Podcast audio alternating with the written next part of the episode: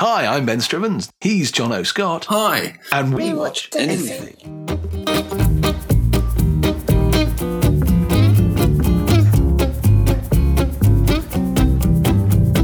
We trawl the depths of Netflix to find three films Of the same genre.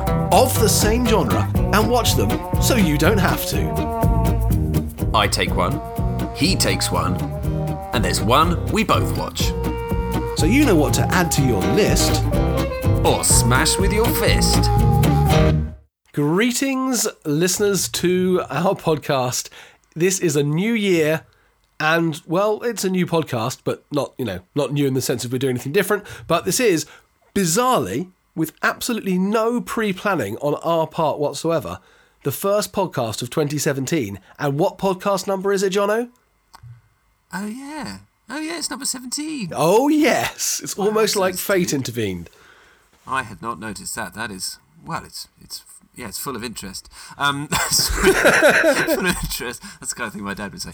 Um, yeah, it's an exciting time. And I mean, this is a weird one because normally we watch our films and we podcast about them quite soon afterwards. But because of our change of podcast subject, I watch these films ages ago, or what seems like ages ago, and then yeah, had to slightly rewatch a bit of them so I could remind myself what happened in them. Because we got all set up to do sequels, and then we, you know, had Did bit of- Christmas movies instead because it was actually Christmas.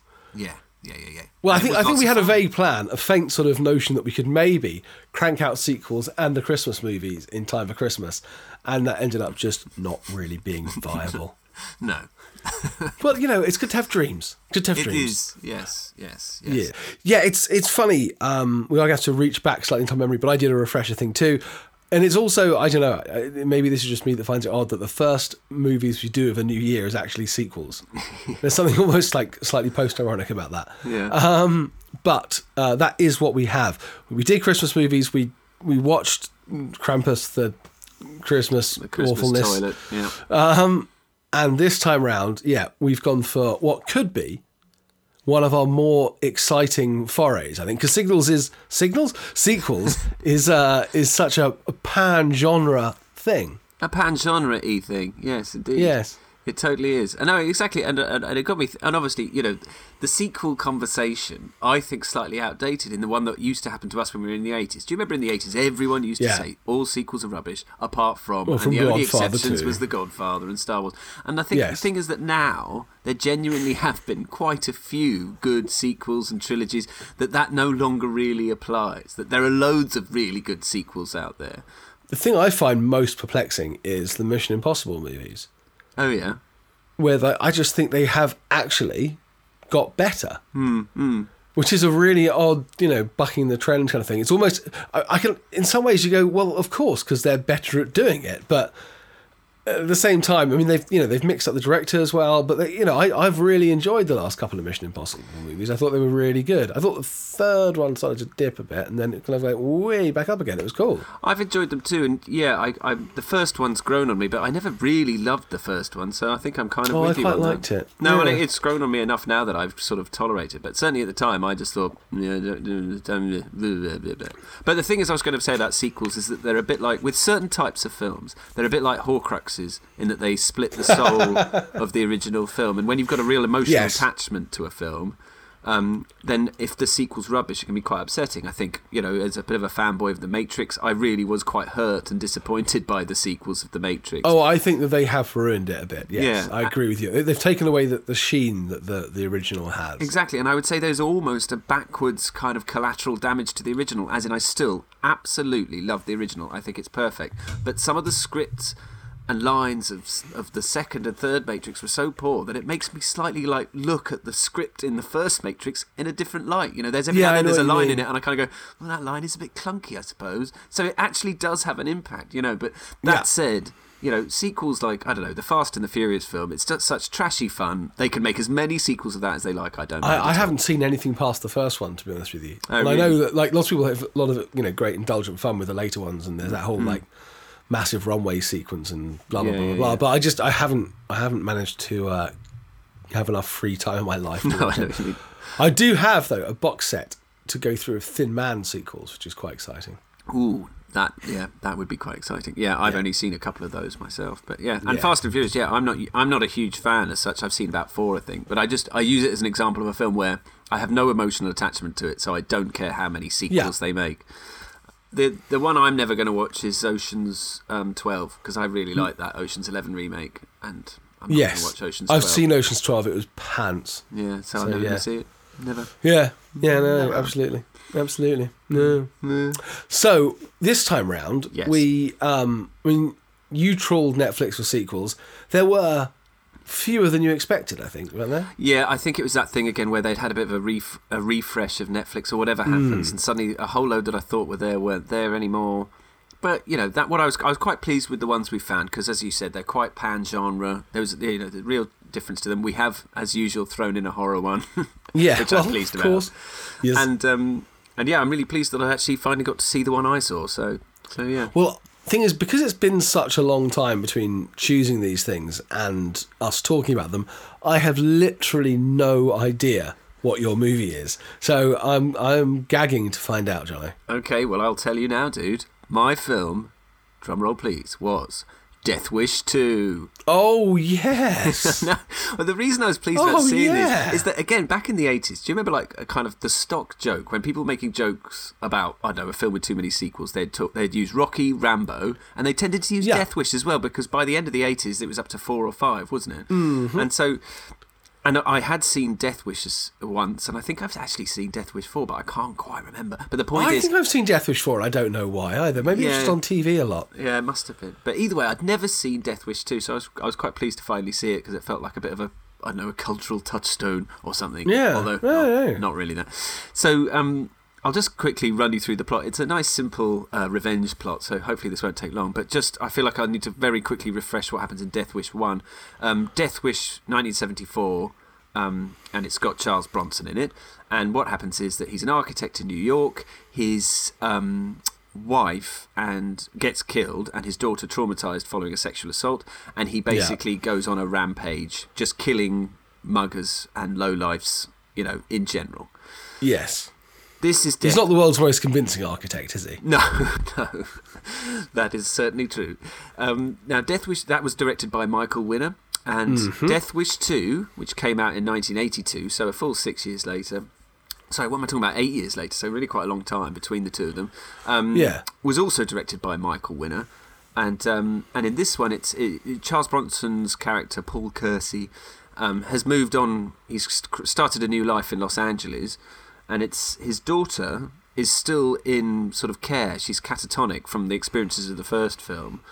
But he Poor has, thing. yeah. But he has a new life. He's got a girlfriend who's a, a local radio reporter. Anyway, right at the start of the film, they're having a nice day trip out with his daughter. They're just having some ice cream on a beach. I don't know where, somewhere in Los Angeles, and Yeah. um, and some tools, some total ball bags, and a sort of gang um, start on on Bronson, and they just sort of end up stealing his wallet. They don't beat him up. They steal his wallet. He gives chase, kind of gets after, gets one of them, but as in doesn't get, doesn't kill him. He just sort of Yeah. beats him up a bit.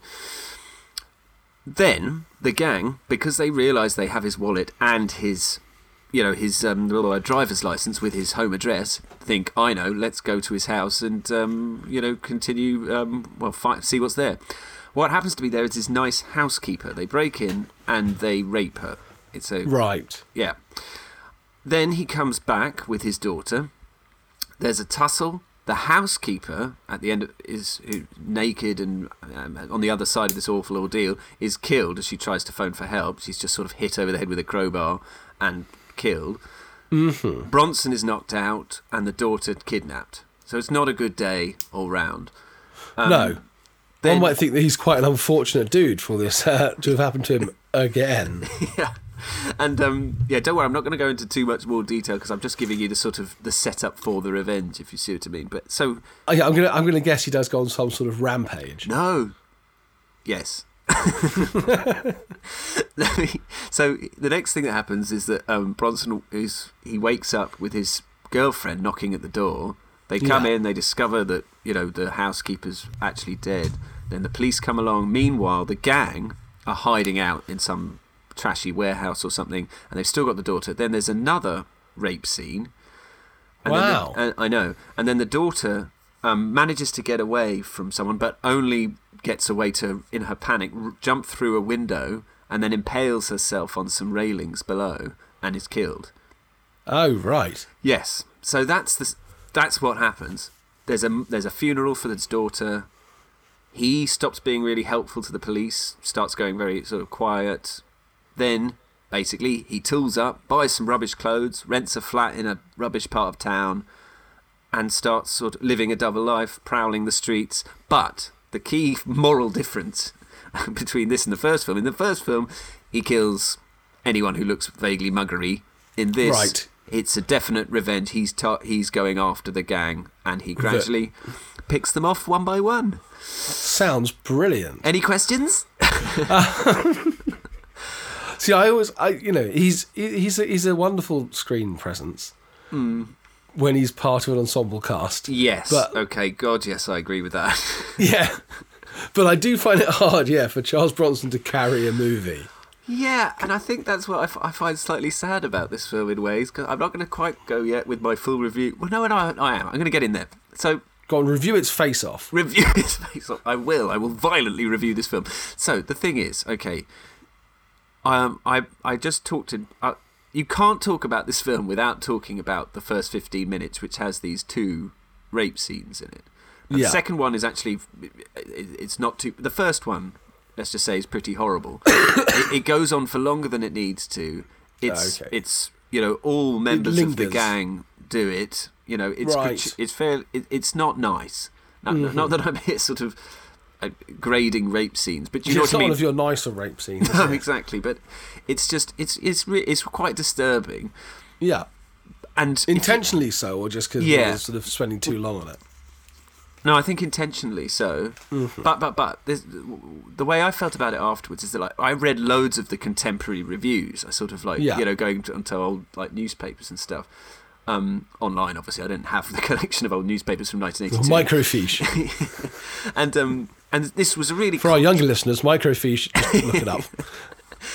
this film was really con- the internet. this film was really controversial, and um, and then you, you, actually, it's in, I recommend doing this. Actually, you can go on YouTube and you can find this. I think it must have been Newsnight on the BBC, a live debate with Michael Winner pitted against a couple of journalists who, and they read out dreadful reviews of the film, and he sort of defends his position. Actually, Michael Winner comes across quite well, but well, that's surprising. One he's of- a bit of an arse. I know, I know, but in this particular interview, you kind of, I, I've, I kind of took to him. I must admit, but yeah, I, but, but anyway, the, the thing that it got me thinking about was that bit of Bill Hicks stand up that he did about, um, oh, I don't know whether you know it, but he talks about Basic Instinct, and he was talking about all the. I won't try and do his stand up, but he was talking Yeah. in a really funny way about how all the phony kind of was it sexist, was it whatever, and then he just goes, oh, it's a piece of shit, and you know, it's a- it's a smokescreen for a film that's not very good, and the Yeah. thing is that this film, you know, the rape sequence is awful. But it's a it, thinking about that misses the fact that it's just a really quite bad,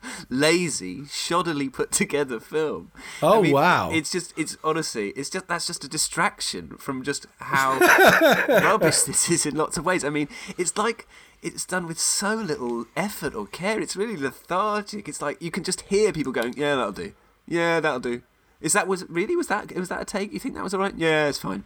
But you sure? I, I didn't really feel like I put any emotion into that scene at all. No, no, I assure you, it's fine. That's a wrap. You know what I mean? It's that kind of thing. Yeah. And I'm not building myself up to say how much I hated it though, because I still quite enjoyed seeing it. Once you get through though, those first 15 minutes are not fun to watch in any way. But once you're through that and it's just into sort of, you know, standard, you know.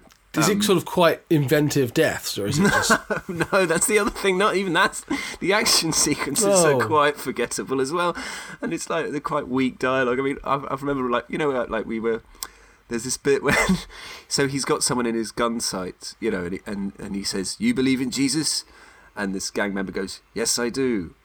Well, you're gonna meet him, and then shoots him. Just what? that's, a, oh. that's a really pathetically bad line, isn't it?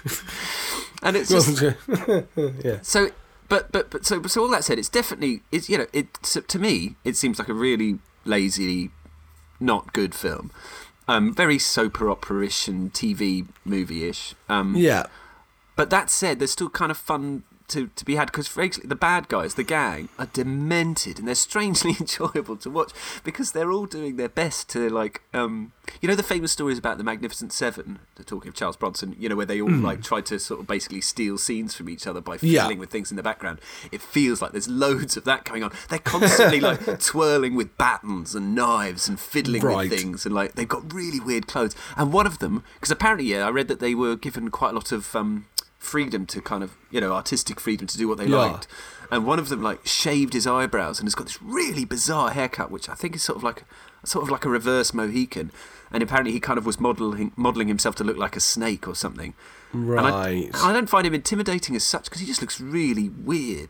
But it was still, I don't know. There's still fun to be had. And oh, and one of the bad guys is um, Laurence Fishburne. Oh, cool. And I don't know if it's his first role, but it's certainly a very early role. Well, I Um, mean, well, I think one of his first roles will be um, Apocalypse Now.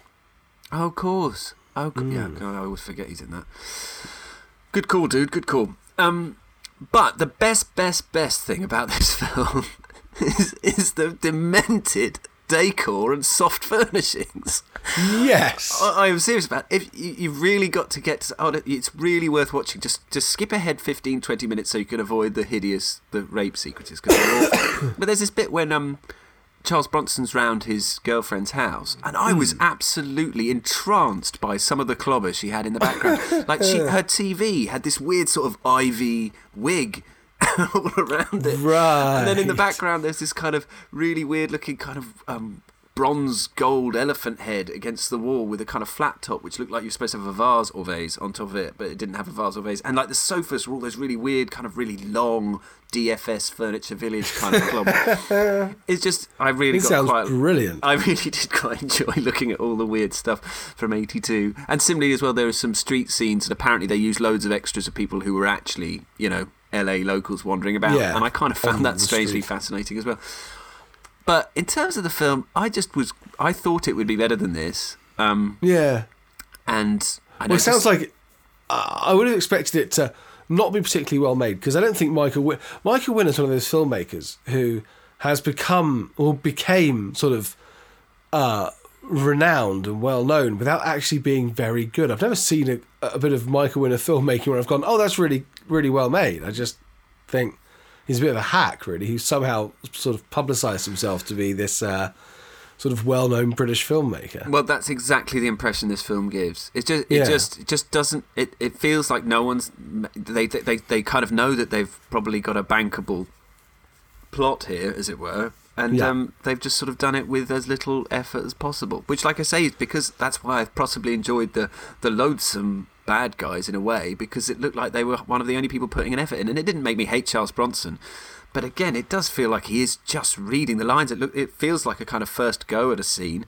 And the thing is, he's played his girlfriend in this, Jill Ireland. It was his real life girlfriend, and yet there seems to be no spark between them. and I, I'm sure they loved each other very much. Don't get me wrong, but it's just you know you know what I mean. It just doesn't Yeah. give off anything. There's no there's no vibe between Although interestingly, uh, Great Escape apparently um, Bronson first met Jill Ireland because she was married to um, oh David McCallum, you know who plays. Oh, plays. really? Um, is it Shed, Sed, Sedgwick? Is that who he plays in the Great Might Escape? be. I've, I've got can't terrible remember. memory for names in that movie for Yeah, some reason. but there's a there's a little factoid for you which I thought was Oh, quite nice. interesting. But anyway, Excellent. I'm still glad I watched it, and honestly, the decor really hilarious. But it's not a good film, and um, so I wouldn't really recommend it. But I'm still glad I watched it. So it's a Yeah, Sort of, so where- where we definitely it? in the D camp. It's definitely for Oh, me wow. D minus D, but. It didn't inspire me to check out Michael Winner's back catalogue at all. Right. Hmm. Well, let's not do that then. Although saying that, actually, I've just remembered. Just after finishing this, I did immediately put on um, Death Wish three for a bit, just to, see- to see- which I think is Michael Winner again. Although I can't, I'm not sure about that. Come to think of it, but yeah, and I ended up watching half an hour of that. So I've really, you I know, flaming goon. lunatic. Goon. I like Goon. Yeah, Um, good. well, fine. Okay, well, I, I'll, I'll certainly be giving that a wide berth then. Yeah, do. Apart from maybe a bit of a fast forward to check out the furnishings. I'll, I'll try and I tell you what. I'll find you, dude, a specific time, and I will let you know about it. That would be awesome. time, could, next next podcast, we can tell everyone. Yeah. Okay. Um, all right. Well, let, well, moving swiftly on then. I had a, a sort of, I guess, a related movie in some ways. Um, although you know, ostensibly a different a different genre, not a revenge uh, movie per se, but um, a fighty movie, a martial arts movie. no less. Oh, I've just remembered what I gave you. Similarly, I, Yeah. I'd completely forgotten. Yes. So, yes. Crouching Tiger, Hidden Dragon 2, Sword of Destiny. Wow, I'm so impressed Dum, you got dum, the title dum. right. I know, so I. I've been practicing it. Especially because it's had a whole bunch of titles. For a while, it was called The Green Sword or The Green Destiny or The Green Danger. Um, but anyway, uh, a, a brief summary. It is um, a number of years post the events of um, Crouching Tiger, Hidden Dragon. Mm-hmm. I I want to say 18 years. I'm going to say 18 years. It is 18 years after that. And we sort of, um, Michelle Yeoh is back. Her character's been doing some sort of wandering in the wilderness and chilling. Um, and she's all been a bit sort of, you know, lonely kung fu lunatic. Um, and she sort of, uh, she comes back and it, and then there's a, The Lonely Kung Fu Lunatic is such a good title for a film. Um, but yeah, she, she she sort of comes back, and her coming back stirs up a whole. It, it, it- coincides with a whole bunch of things happening, but also stirs up a whole bunch of things happening to essentially mean that um, there ends up being two warring factions, both one of them trying to retain the, the Green Destiny, which is the, the most powerful sword in the in the land, Which is in the first film, isn't it? which is in the first film, yeah. Um, and that's Michelle Yeoh's lot are trying to retain that because they basically just sort of kept it revered after Chow Yun Fat like died. Yeah. Um, and then the other side are the baddies who are trying to get it. And within that, we've got so we've got the older kung fu, um, you know, practitioners, and then within that are a subset of younger kung fu practitioners who are also teetering on the brink of falling for each other at the same time as hating each other and beating each other to death. Okay. Um, and along this road, you know, you obviously there's going to be a bunch of it's it's a martial arts movie. There's going to be a bunch of fight scenes. There are. Um, you'd think that there um, would be some sort of gathering of armies. There is. Um, so you know there are there are certain special warriors who come down on Michelle Yeoh's side, um, and there's also Good. a nice bit of what do you call it? Um, Fighting. Yes. No, a nice bit of mysterious kind of like, you know, masked warrior types and things like oh, that. Oh, good. That Yeah. sounds good. Yeah. Um, so, yeah, it, but basically it comes down to the Iron Way, which is, you know, the old school um, from Crouching Tiger. That was their, their methodology. Oh, was it? I'd forgotten that. Yeah, versus the other the other um, donuts, really. Right. Um, And yeah, and there's that's about it really. Oh, I mean, directed by Master Woo-ping. okay. so what else has he directed? Well, it's funny you should ask that. Um, apart from anything else, he choreographed Crouching Tiger, Oh, did he? Oh, that's quite cool. and if I'm not very, very mistaken, and I don't think I am, I think he choreographed The Matrix as well. Oh, okay. So they're bringing in The Matrix a bit there nicely. Yeah, Um, nice.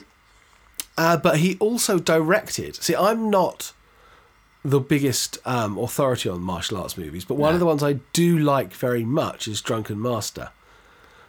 And he and directed, he directed Drunken Master as Oh, well. cool. So I didn't realise he had such a pedigree. Oh, that's cool. Yeah, yeah, no, he's a he's he's a serious force in the in the world. Yeah. Um, so I was quite excited about this. Apart from that, I loved. liked. I remember going to see the original at the cinema and going, "Wow, I've been blown away by it." If I saw it twice, maybe three times at the cinema, I think. Do you remember who you saw it with one of those times?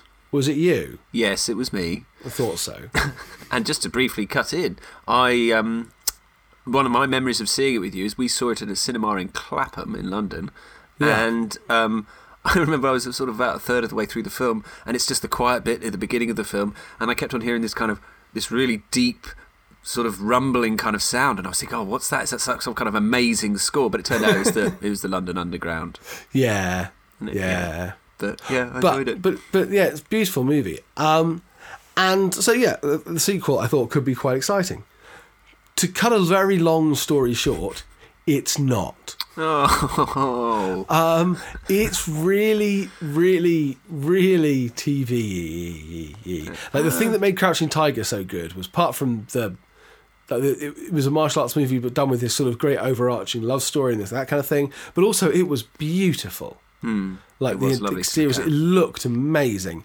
This doesn't look amazing. This looks like it's shot on digital video.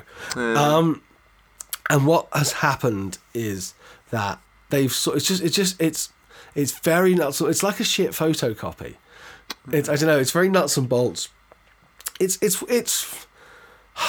I wouldn't even bother recommending it for the fight scenes, quite frankly, because I don't know. Maybe this is, but this is this might be me. But uh, for, there's way too much wire work, and there's way too much flying through the air to the point where it just becomes a bit silly. Hmm. Like I would much rather see two people on the ground kicking seven bells out of each other than one person being hauled up on a rope and then sort of standing with one foot on top of a flagpole and then someone else comes ha ha ha but i can do the same thing onto a roof. And it's just it ends up like you know two weird springy fleas bouncing around each other and occasionally their swords touch. There's a ludicrous sequence right at the end where there's people running around the outside of a building but it's like it it like, it really misses the actors it had before. Michelle Yeoh's fab, but you haven't got Chow Yun Fat. You don't have the um, is it Zhang Li? I can't remember her name. The the other girl who was brilliant in it. I've forgotten her name too. I'm ashamed to say, but yeah, she was great. I agree.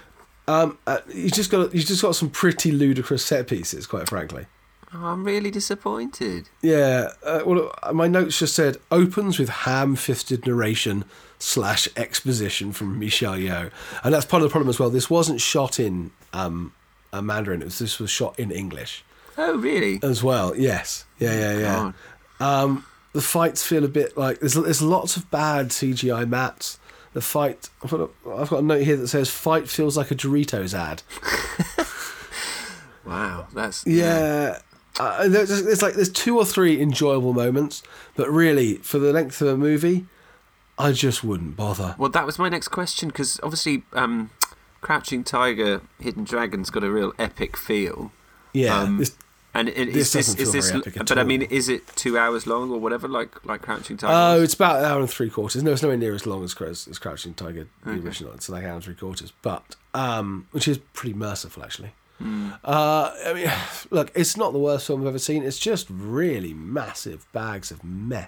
Do you think if you were a bit more, um, if we were a bit more um, fanboyish, geekery about our our fight scene, do you think that people who are into martial arts movies will like this film, or do you think, in fact, that they'd find it a bit of a meh as well? I think that well, from I, I did a bit of because I don't trust myself as a barometer on this. I did a bit of wider reading, and generally people think it's a bit meh. Oh, really? People who like the martial arts, some people go, "Oh, great fight sequences," but then people are always going to say great something about a movie. Yeah. So, but the, like, I think your Rotten Tomato score is about nineteen percent on this. Yeah. It's just, it's just a bit nothing, and the problem is that maybe it could be an anonymous martial arts movie, but you're holding it up next to you know Hmm. a phenomenon of a movie that was visually stunning on every level, and you just kind of come up with something that is a movie. Here it is. It's a movie. It's got people in it. they fly through the sky and occasionally kick each other in the face.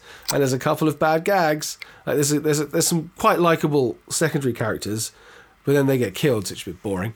Um, and yeah, it, it has it has a bit too much sort of faux weight to it as well. I guess. It sounds to me like it's almost. It's like when they they do a not they do a TV series of a you know set in the same world as Yes, film. exactly. That's a brilliant, brilliant analogy. It is a bit like a TV series version of, um, the of Crouching Tiger. It's like a it's like a it's like a bad long episode of a TV series version of Crouching Tiger, Hidden Dragon. You get fifteen stars for that one, Yon. Thank nice. you. And um, and uh, just just for interest, do you still love Crouching Tiger as much as you did when you first saw it? I think so. I haven't seen it. I reckon I haven't seen it in about five, six years. So Yeah. I'd be I'd love to see it again actually, just to give it another watch. Hmm. But um, look, I, I have nothing but very fond memories for that. Yeah, I'm the same, and I, I've I've ha- I've also had a long gap, and I, I Yeah. remember really liking it, and um, but yeah, I just remember the music, but as well, I really like. I mean, I mean, generally, I quite like a lot of Ang Lee's films. Um, Yeah, I mean, I, I genuinely like. I'm, I'm always surprised how much Sense and Sensibility has become one of my all-time favorite films of the '90s. Just within the '90s, I just think it's Wow. practically perfect. Whereas I, I think Brokeback Mountain's a bit overrated. Oh well, I've never seen that. That's one of those Yeah. films I've never got round to. I just didn't buy the love story that much. No, really, that's interesting. Yeah. I just thought it got a bit like, hey, look, they're gay. There's, there's a hype to it. And you're like, yeah, but it doesn't matter. It's just not a very good love story. Really. Yeah. You did? Are you saying you sort of didn't buy the chemistry, or you just didn't? Yeah, I guess I just story as a didn't buy the chemistry. I just thought it was a bit too aware of itself and it didn't feel natural to me. I don't know, I guess. Hmm. Have you seen the Ice Storm? Yeah. Yeah. That's good. Although I find yes. it really disturbing. It's, it's not very nice, but it's, no, yeah, no, yeah, it's, it's not, I've only watched it a couple of times because it's not the kind of Yeah. film I want to rewatch. But anyway, yeah. So Anyway. we're sidetracking ourselves. This movie had nothing to. This movie could not be further from Ang Lee. So, I'm going to say, you could watch it for. No, you can't. Just don't bother watching it. It's a D minus. It's pretty flat and meh. Oh, dude. Now, I, I for one, am rather disappointed that we have had two D minuses now in this podcast, and I'm really hoping that our third film can pull this out of the bag for us, or whatever. Well, one of the things that's going to help us with that one is that you've actually seen the third film, so you might have an idea of whether it's going to pull it out of the bag, though. Although, like other films, we don't know what each other thinks. Of exactly. So I, I, I really hope you like it because, um, because yeah, I What- just hope you do. Tell you one thing I like about it yeah. is it's it's got just like Death Wish 2, it's got a 2 in the title. I I, do like it when a sequel just has a 2. That's brilliant. Yeah. What is I- it, Jono? It's called Night of the Demons 2. Yes, it is. Nothing to Yeah. do with Night of the Demon, which was that um, absolutely fantastic film. But Yes. he ended lamely. Night of the Demons 2. And I think the original Yes. Night of the Demons came out in the 80s, did it? Or was it late, uh, early, very early 90s? I don't know. I think it was late 80s. I Hmm, think could I could be wrong, but I think it was 80 90. Um, yeah, have you seen the original? no. I have a long way back in the past, but not to the point where I can remember it very well. Although it is, you know, it it spawned it spawned a little mini franchise. You had Night of the Demons two, Night of the Demons three, and um, in the sort of horror pantheon, the main character, the main, um, I mean, it, you know, it came out at the tail end of the time when we were getting Freddy, Jason, you know, the, the, the, these um, things based around one particular evil um, spirit, as it were. And it was quite not- notable for spawning one of the first, or the first big female um, recurring evil spirit character. Oh, cool. I didn't know that. That is interesting stuff, dude. There you go, a bit of um, bit of horror lore for you. That's cool. Well, shall I? Yeah. I mean, shall we? Shall I break out a bit of the plot? So yeah, break- yeah, break- bust out the plot. Go, Yeah. go, plot crazy. Okay, it's Night of the Demons 2, as we said. Uh, it's from 1994. Um, and do do definitely Which is ju- funny. Do jump in if you have any plot thingies because I've, Yeah. I've seen this recently, rewatched a bit of it, but basically I've got a slightly blah, blah about the plot. So Yeah. I don't think, just to say straight away, I don't think you do need to see the first one to enjoy this film because, or to, to watch this film because I No. didn't see the first one and it all makes perfect sense in its own It's made it makes itself abundantly clear Yeah. what it's following on from. Yeah, exactly. So Yeah. Basically, most of the action in the first third takes place in a sort of um, it's a sort of Catholic boarding school for like troubled kids, isn't it? I think so. Yes, I'm yeah, not sure if, if not and- troubled kids, but kids from they definitely say kids with slightly you know their parents have Yes. sent them there on purpose. It's not like an ordinary Catholic boarding school. No, no, no. Uh, but but bizarrely, they do seem to take both sexes, although they do split them up into dormitories. But yes, Yes, it's a yeah mixed boarding school, and it's all set um, on the days, well, a couple of days or a day leading up to their Halloween party. yes, And now the the I haven't seen the first film, but the events of the first film have become local mythology. There's a haunted house called Hull House, yep, and in the previous film, a girl had a party there, and demons came along. demons occurred. Demons occurred, and she ended up. Um, all loads of dead bodies were found, but her body was never found. Yes. So so now that they think you know she's now the devil's best mate or whatever. Yeah, Um. so that sounds like a brilliant movie. Have you seen The the, Devil's Devil's, Best, Best Mate? Mate? Yeah, Anyway, you find out from the, the kids in this film that her the parents of this girl have committed suicide, and her sister, her younger sister Melissa, mm-hmm. nicknamed Mouse, Yeah. is is now a school is now at this school, yeah, and she's frequently plagued by like nightmares about her sister, and you see one quite near the beginning, which is a little bit freaky. and and generally then the the, the, the, the plot happens that like as the as they're getting ready for the Halloween disco, the main stars, I'll tell you more about it in a second, kind of split off and instead decide to go to Hull House, the haunted house. Yeah. Well, it's it's all this. There's this kind of um. She's an Asian an Asian provocateur, isn't she? This uh, Shirley, the slightly Yes. bullying, slightly vampish character. Vampish is exactly what she is. yeah. um, And, um, and she she sort of instigates with um with an sort of an outside boy, yeah. Well, yeah. um, getting them all to go and have their own private party at the haunted house. yeah. With this with Mouse in tow. Um, yes, who they but- sort of trick into coming. Yeah, there are about six or seven of them, aren't there, that go to this house? And then Yeah. you've got so the first third is just sort of build up. Then there's another third that's in the haunted house or so. Then they end up leaving the haunted house. And I don't want to go on too much more about plot, but basically there's a rather silly device involving one of them taking a piece of lipstick. Well, not a piece of lipstick, a lipstick. A lipstick. which then Thing. allows the demons to. Uh, this isn't really a spoiler because as soon as you, it, it, there's nothing in this movie which you're going to go, oh, there's the twist. So you know, you know exactly what you're getting. Night of the Demons Two does exactly what it says on the tin, right Yeah. there. But yeah, one of them removes the lipstick from that place, and that that enables the demon to travel back with them to their um to their boarding uh, house disco.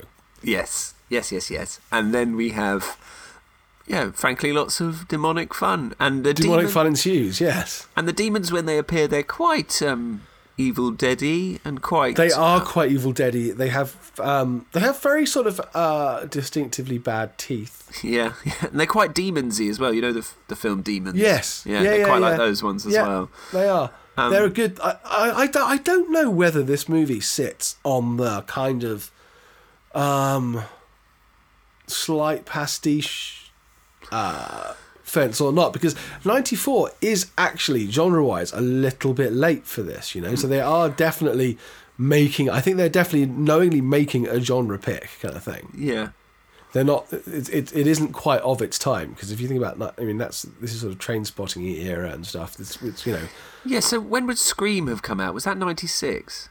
95, 96? around there? 96 sounds about right it was Yeah. just yeah so we're just before everything gets postmodern Yeah, exactly. And that eh, that was, one of the things about watching this was I was interested is that it felt like I was watching a film from 1988. Say That's- Yeah, that's what I mean, that's yeah, why, yeah. Exactly. Yeah, and I was agreeing, and and then you realise, God, this is 94. It's quite late.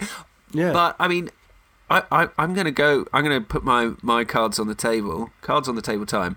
I really enjoyed this. so did i i had great fun watching Oh, this it was brilliant I was so pleased after two D minuses. Yeah. oh I- no no no we've we've struck some gold here It's solid gold, isn't it? And, and Yeah. s- yeah. Oh, good, good, good, good. Okay, well, Look, we, you've what we- got vampy, you've got vampy possessed people.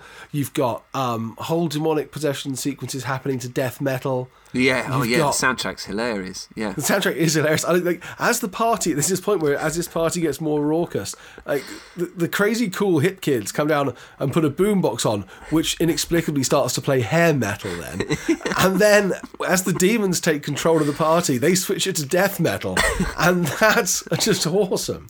Um, and there's just some really bad fake dancing to metal. Oh yeah, the fake dancing's hilarious. I was going to mention that. And um, one thing I just straight away this film got on on, on the right track for me. Yeah. In a good in a funny way was um Okay, so the very first thing you see is um, a couple of, I think they're supposed to be sort of evangelical, born again Christians or whatever. Yes. Oh They- gosh, I completely they- completely forgot about how it opened. they, yes, they yes, go to the door of Hull House and then get you know they get knifed by a demonic character kind of thing. Yeah. And then it's the opening credits. You know, that's the shock opening. Opening credits. And the very first thing you see of life in this Catholic boarding school are these two gurning dudes with binoculars looking through it, like, you know, looking in the girls' dormitories at loads of girls which are fully shown wandering around in just their undercrackers. Oh, of thing. sometimes not even undercrackers. No, not even undercrackers. Yeah, there's full because on gratuitous people do that. Girls, girls are always walking around with each other completely naked. But exactly, and, it and reminded- leaving the curtains open while they do it. I know it reminded me of that bit, you know, in um, oh, road trip. When, Yes. when, when the kind of they, they they break the fourth wall, it kind of stops, and it goes. But women don't do that, you know. No one, Yeah. But yeah, this film completely ignores that and just shows women happily wandering around in that way. Yeah, no, it felt a bit like it was, we were sort of at the beginning of Porky's or something. Yeah. Or actually, it happens at the beginning of the the film version of Fame as well. There's a bit. oh, yeah. Anyway, there's always that there's that classic sequence in Animal House as well. oh, of course, yes. Yeah. And in Revenge of the Nerds as well. It Yeah. happens all the time. So it's it's very much a genre staple. It, it's very Yeah. yeah. and these guys are you know douches. Yeah, they're really, they're, but I think really quite likable. There's something about them. They're such gurning turds, and they've got really funny, annoying grins and stuff. They do Like- have really annoying grins and really annoying names as well. Yeah, yeah, yeah. There's, there's, uh, you know, we were going to write. We talked about having best line, worst line. It wasn't so much. Yeah, It wasn't so much worst line or best line. It was just there was a bit when these same two guys that we're talking about. Hmm. There's a bit when one of them goes, "Whoa, speaking of lunch, whoa, check out those headlights." yes, That's something that could really brighten my day. And then the other one agrees and goes something like, "That's what I call a double trouble," and it's just Yes. it's, it's ridiculous. And again, it what sounds are you so talking eighties. about? That's when they're watching these two girls play tennis, isn't it? Yeah, yeah, yeah. And then that that's just before the my- in ways the thing that really locked me into loving this film is so these two douches are Yeah. checking out this girl with big breasts and commenting on those big breasts. Yeah. And then one of them challenges the other one to try and to try it on with the girl with the big breasts. Yes. So he says words along the lines of "watch and learn" kind of thing, and Yeah. um, and he throws a basketball at her, which she really bizarrely catches between her knees, and then and then holds it there for ages. I don't know whether you ever held a basketball between your knees for any length of time, but it's not a good look. You just look like a bit of a moron. And then there's this kind of supposed seduction thing with her looking vampish and sultry while this basketball's between her knees. Yes. It's really She's funny. got a, she's she's uh, she's someone I thought I'd seen. She's been in a bunch of other movies, but she's got one of those really like she's got a very Evil Dead kind of face, even when Yeah. she's looking like a normal person. Uh, she's called Zoe Trilling, and Yeah. and she it looked like she kind of went through a bit of a purple patch of work wise, but hasn't you know hasn't gone on to stay on in the since, business yeah. kind of thing. And um, yeah, I But you know, thought she was there is one there is one particularly famous person. In this. Sister Gloria. No, well, she, she is rather well known, but Yeah. um, we actually we haven't even talked about Sister Gloria. Yeah, I was going to say this is key, but anyway, go on. But, who's yes. the person? Um, Christine Taylor from The Wedding Singer, married Yes. to um, uh, bu- bu- um, Zoolander. Oh, okay. Yes, yes, yes. And And, and, yes, she's great in this. Yeah, she's one of the sort of buddies. She's a main part. She's in all the sort of scary scenes and very Yeah. good. Another reason why I think I took to this movie straight away. I mean, this must have been the year before she did The Wedding Singer, isn't it? I mean, that must have been 95 because it It was 10 years on? Yeah. from 1985, wasn't it? Yeah. Yeah, But no, she's great in this. And um, yeah. No one's bad in this, but Sister Gloria. Okay, yeah, let's get to her. So the head of the school. There are two heads of the school. There's a man um, priest, and Yes. there's the the the, the nun. Um, very old-fashioned nun called Sister Gloria, played by Jennifer Rhodes, who's been in Yes. loads of things, but I don't really know what to mention in terms of her most famous thing. But No, neither do I. But you'll just recognise, you'll know you her would, face. yeah, yeah. and sh- and she is fantastic. she Sister is. She Gloria. she started off, and I was unsure. Hmm. And as the movie goes on, she is just absolutely the coolest thing yeah. In the picture by a really long way. She's fan bloody awesome. So she plays this really uptight um, disciplinarian, although in ways she turns out to be not as uptight as you think she is. So she walks around with this massive long ruler that she always uses to sort of keep Yes. teens apart and stuff. But then towards the end, you know, she's she becomes a a holy water toting, you Ass know, hu- kicking. ass kicking, cool, Yeah. cool dude. Servant of God. Yeah. Yeah, and uh, there is a very brilliantly bizarre moment where she doesn't get decapitated, which which is one of the oddest things I've seen. It is awesome. There is that, that, that actually that is one thing that I was slightly because we we kick off with um those the two God Squatters getting killed Yeah. um, and then there's a great bit of the uh, of Mouse having a nightmare where her face gets eaten off, and I thought we were in for a massive gore fest. Yeah. and it was a bit less of a gore fest tonight than I than the, than the opening had led me to believe. That- I mean, don't get me wrong. There's some there's some fun, yeah. but actually it was much less um, gore-tastic than I thought it was going to be. It was much I know what you mean, but I, I think it actually gets it about right though, because I thought there was quite. A, I thought it was quite good quality gore for its type. You know, certainly better than Yeah. some, and but it didn't totally overuse it. But you're right. It, you, it, I agree. When it was at the beginning, I was like, oh wow, this is going to be this is going to be Yeah, this could be gore-tastic, and it's splatter time. right. Um, But it was um, know, it's definitely very Evil Dead influenced. Yes, and as well, there's a yeah, because there's even bits with when she starts becoming the kick-ass sister of whatever. They they do those kind of you know like the Ash tooling up with the Yeah. um you know with Yes. the, the shots Yeah, going yeah, in yeah, when she's getting ready with Oh. the rosaries and everything. That's cool. The one shot of her filling a holy water bomb, a holy water bomb, is awesome. Which is like a, a, a badly kind of like inked cross on the side of it. It's fantastic. That's when you. That's that's that one shot when you go. They're really having fun with this, aren't they? Yeah. Um. And there's, I mean, there's there's some great tropes in that. I love it. There's there's a bit when um, you know, it's that classic bit. Very, you know, I, other thing. It has a Nightmare on Elm Street vibe to it as well. I think in some ways in the in the house, but you know, there's a point when classically they all the our protagonists get separated, Yeah. and it- it's one of those things that I love is when so our we we come back to one of the guys. He's been locked alone in this room, and we hear a sound off camera, and he's sort of come to, and he's hearing this sound, and we follow him to the sound, and then you know that even though it sounds like an innocuous sound, and at this this point it's like a bouncing ball, you know that actually it's gonna that's that the, the sort of the, the, subtleness and the innocuity of it is going to lead us into a great bit of uh, a great horror moment, and it does, and it's it's cool. Yeah, yeah. I, th- I, I just think, I think eh, it's it's it's just a really good horror comedy. Yeah, know? it completely it- agree. I can't quite remember when, but it definitely made me laugh out loud. Sometimes Yeah. that's it, but sometimes with it. And I definitely, I didn't know the first. I don't think you need to see the first. In fact, by all No. by the accounts I've read, most people who are fans of the films do think this is the best one, or Ah, certainly think it is better than the first. So, and that as well, the first doesn't seem to be on UK Netflix, does it? So. No, So for that's another that's another good reason to just go with this not one. Yeah, Um, but, but there are so many good reasons just to go with this one because it's yeah, it is a crackingly good fun watch. You don't even have to be a horror fan. If you're a horror fan, you'll get a lot out of it. You'll you'll recognize the genre you're, you're in. You'll you know it, it, it it's a really great comfortable place to be. That's that has fun with where it is. But even if you're not, like it's it's just a fun movie. You Yeah. know. Yeah, I totally agree. And for, so, I mean, are we ready to go to our, our, our grading? What do you think? Yeah, I mean we're we're we're definitely in B territory. Yeah, totally, totally agree. I was going to go sort of B minus, just because I feel like I've got to leave X, you know, for the real classics. But that there, there's loads of love in my B Yeah. minus. Yeah, no, I can live with a B B, minus on that. Yeah, it's halfway between a B minus and a B, but you know. I'd go with that. Yeah. Yeah, Yep. Yep. Yep. yep. absolutely great fun. I, it was it was worth watching Crouching Tiger, Hidden Dragon two, the Sword of Boredom, to get to Night of the Demons two and go, oh, you know what? That's a great sequel. I'm really glad you liked it. Oh, you know, I do like it when we disagree, but when I was watching this and getting so, I thought I was pretty confident you would like Yes. it, but I was also really hoping you would, just because I was so yeah. I was like, Yeah. oh. and as well, I've watched it. I basically watched bits of this three times and was enjoying it just as much. You know, Yeah, no, I'm I I, I kind of I watched it and went, I'm going to have to show this to my wife because she'll love it. Oh, so that that'll be on Netflix at home quite soon.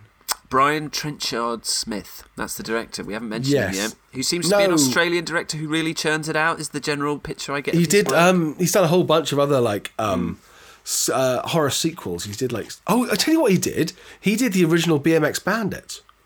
Did he? Oh wow, that's cool. I think cool. you'll find he directed BMX Bandit. Well, like I say, he's Australian, so I think so that makes Yeah. sense. But yeah, Yeah. yeah. Well, Yes. he did a fab job. He did a fab job. Two thumbs up to Brian Trenchard Smith. If I Yeah. meet you, I'll buy you a drink. if you're listening, that'd be amazing. Um, if anyone knows him, just Yeah. just just point him towards the podcast and uh, and tell him we're big fans. Yeah, yeah.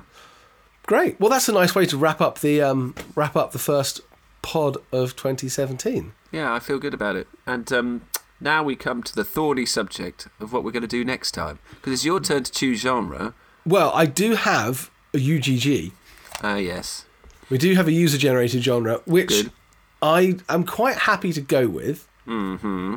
Um, because of my experiences this time round.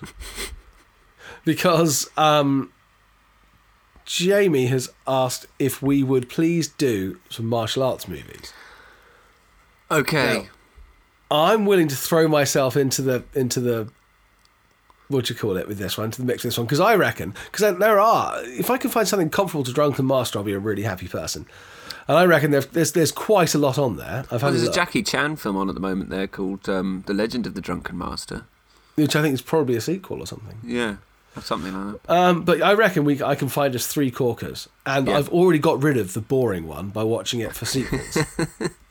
Yeah, okay, I'm happy with that. I mean, I'm like you. We're both quite similar with with regards to these. As in, I do. I think I, I, I like them, but I've never been a full. I don't know much about them. I've seen yeah, some of the classics. neither of us but- would call ourselves aficionados, No, definitely not.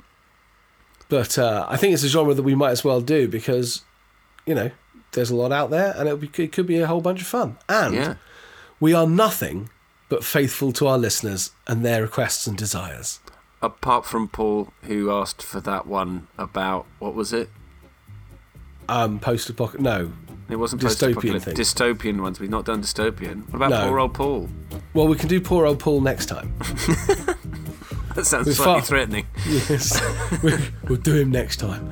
No, well, at, at that point we were at quite a cataclysmic point in world history, so we, we've um, we've Yeah. can veer away from that now. We can we can hit dystopia after that, but next next time round it will be martial arts movies, some kung fu fighting. Awesome. I'm looking Now- forward to it. Me too. If you want to get in touch, if you have, um, if you've seen Night of the Demons or Night of the Demons 3 and have anything to add to that one, if you've got something else you'd like to suggest that we watch or something you'd like to suggest we do, just get in touch. It's really easy. All you have to do is pick up a keyboard and uh, tap in those little tippy tappies at We Watch Anything on Twitter. Is always, always a good place to get us.